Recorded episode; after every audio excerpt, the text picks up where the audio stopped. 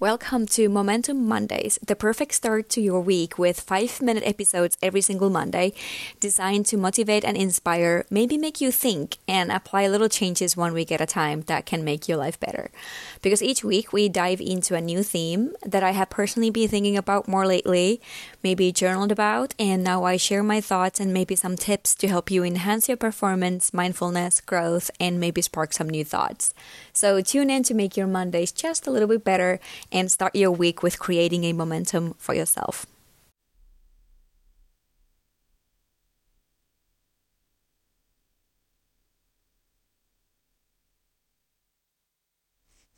Hello, hello, and moi in Finnish. Welcome back to Momentum Mondays, everyone.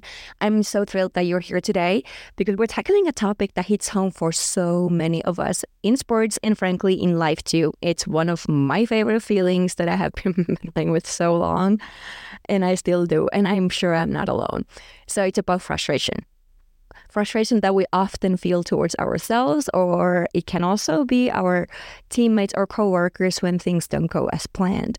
So, have you ever caught yourself thinking, like, why cannot she just do that better? Or when somebody has like a bad day, just like, oh my God, why cannot they just play a little bit better today? Or maybe it's towards yourself. Like, why did I make that mistake? Like, I know I'm better than this. And you're not alone with this. So, today we're going to be diving into expectations, disappointments, and how a simple mindset shift can transform this in your game and in your teamwork. And I'm just sharing one mindset shift today, but there are many other things because frustration is yeah, pretty complex topic as well. But I wanted to share something that has been really, really important and works for so many of my clients as well. So let's get into it. Why do we struggle so much with frustration? At its core, it's all about expectation versus reality. So we have this vision of perfection in our minds, how everything should be going, but then the reality might fall short. And then what happens is that we are left feeling disappointed, frustrated, or even angry sometimes. Like, this is not what I wanted. This is not facing, or this is not what I had in my mind. But so I'm going to tell you that they're expecting difficulties could actually be your secret secret weapon. And that sounds counterintuitive, right? But stick with me here. So let's take a sports example. Imagine that you're heading into a game fully prepared for moments of struggle, knowing well that you or your teammates might face ch- challenges. One of the things that we often also just don't even think about from this perspective is that we have a game plan and then we step onto the court, but there's going to be an opponent, and the opponent and how they play, if they're playing according to the team plan, for example, can also be something that can throw many of us off rail. Like, what if they have the best day ever, or they do something that we were not necessarily prepared for? So then we might struggle in those moments. And this is not about being pessimistic.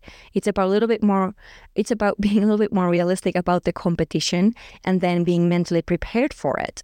So when you anticipate that not every single thing that you're going to be doing will be perfect and not everyone will have their best day all the time, because that's also inevitable, that we cannot have like a perfect day all the time and nor does our teammates or coworkers. So when we understand that, then we're already less likely to be thrown off or off, off our game by these kind of hiccups. And I'll share a personal example. I recently also played in a Queen of the Beach tournament after a hectic week and a late flight back the night before, and I had not played that week much. So then, had I walked into that tournament expecting to play just flawlessly, then I would have set myself up for disappointment. Instead, I acknowledged that, okay, I just flew in, I have not been playing, I have not been working out, so I might feel, I might feel stiff, slow, and a bit of out of touch with the ball. And it wasn't about giving myself permission to perform poorly. It was about recognizing that it might not be my best day, like my sharpest day, but that's okay. And I can still play at a good level. Listen to that again. So it's not about giving myself permission that, like, okay, you might feel like the moment I start feeling stiff or slow or I'm not touching the ball perfectly, that then I can just like be like, okay, well, that was it. no, it's about recognizing like it's not necessarily my best day because I'm I can recognize the things that I've done this week that they're not necessarily helping me to play great today, but that's perfectly okay because I can still play well today. As long as I just keep focusing on the one moment at a time and not let the frustration take over. And this mindset did not lower my my performance, but it freed me to stay more calm and optimistic, knowing that the next rally could be the, could be a great one again. Because if I don't do that, I will always get like f- so frustrated by my own performance because I it's still somewhere deep in me that I want to play great, and then I am demanding a lot from myself. And I think if you're listening to this as well, I'm guessing that you're on that side of the equation as well. So then freeing yourself to stay a little bit more calm and optimistic often has to do with the expectations that we have for the moment. Because then when we are setting expectations for the moment, we're comparing that moment all the time to the expectation that we had. And that is also robbing ourselves the chance to be in that moment and just really performing up to the potential that we have that day have available that day, let's say that way. So, here's an important note as well. So, expecting difficulties is so, so different from adopting and everything is going to be terrible attitude. It's about just knowing that challenges will arise, but you also believe in your ability to handle them.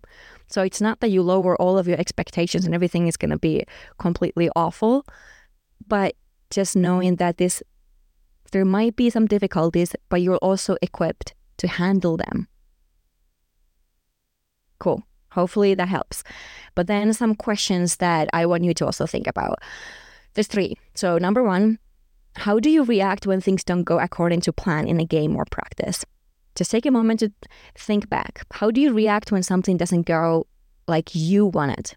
Maybe it's also in a meeting or in a boardroom, whatever your environment of high performance is. And then number two, just come up with some strategies. What specific strategies could you implement to shift your focus from that like perfect expectation to progress during a performance? So it can be some practical techniques like setting a little bit more process oriented goals, how you want to be showing up today, that can help you to concentrate on improvement and learning rather than creating that pressure of flawless execution.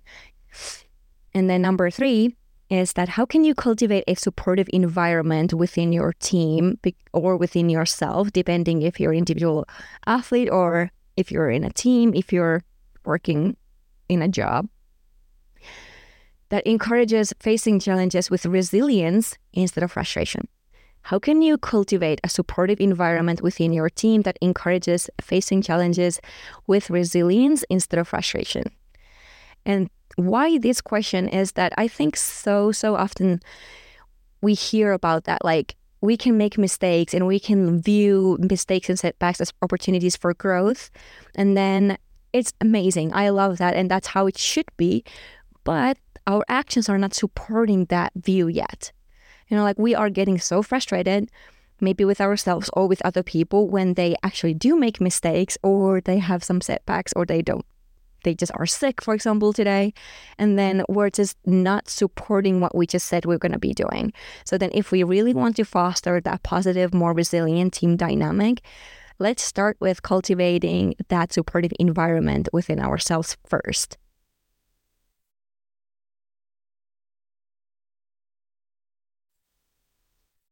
Because I think this mindset is powerful. It kind of gives you the power to start changing it.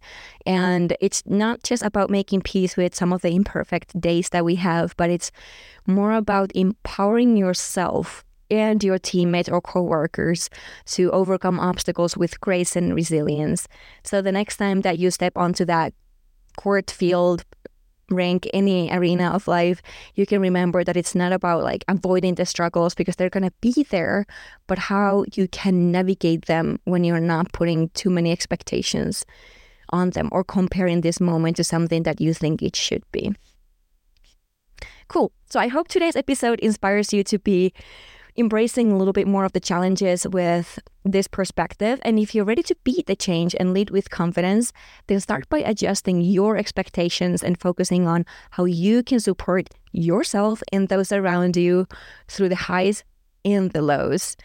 And that's all for today's Momentum Monday. Stay tuned for our next episode and don't forget to join us for the upcoming webinar on Sunday. And until next time, keep pushing, keep growing, and believe in the power that you can make with your mindset. Here's to creating a better, healthier, high performance world one step at a time. See you next week.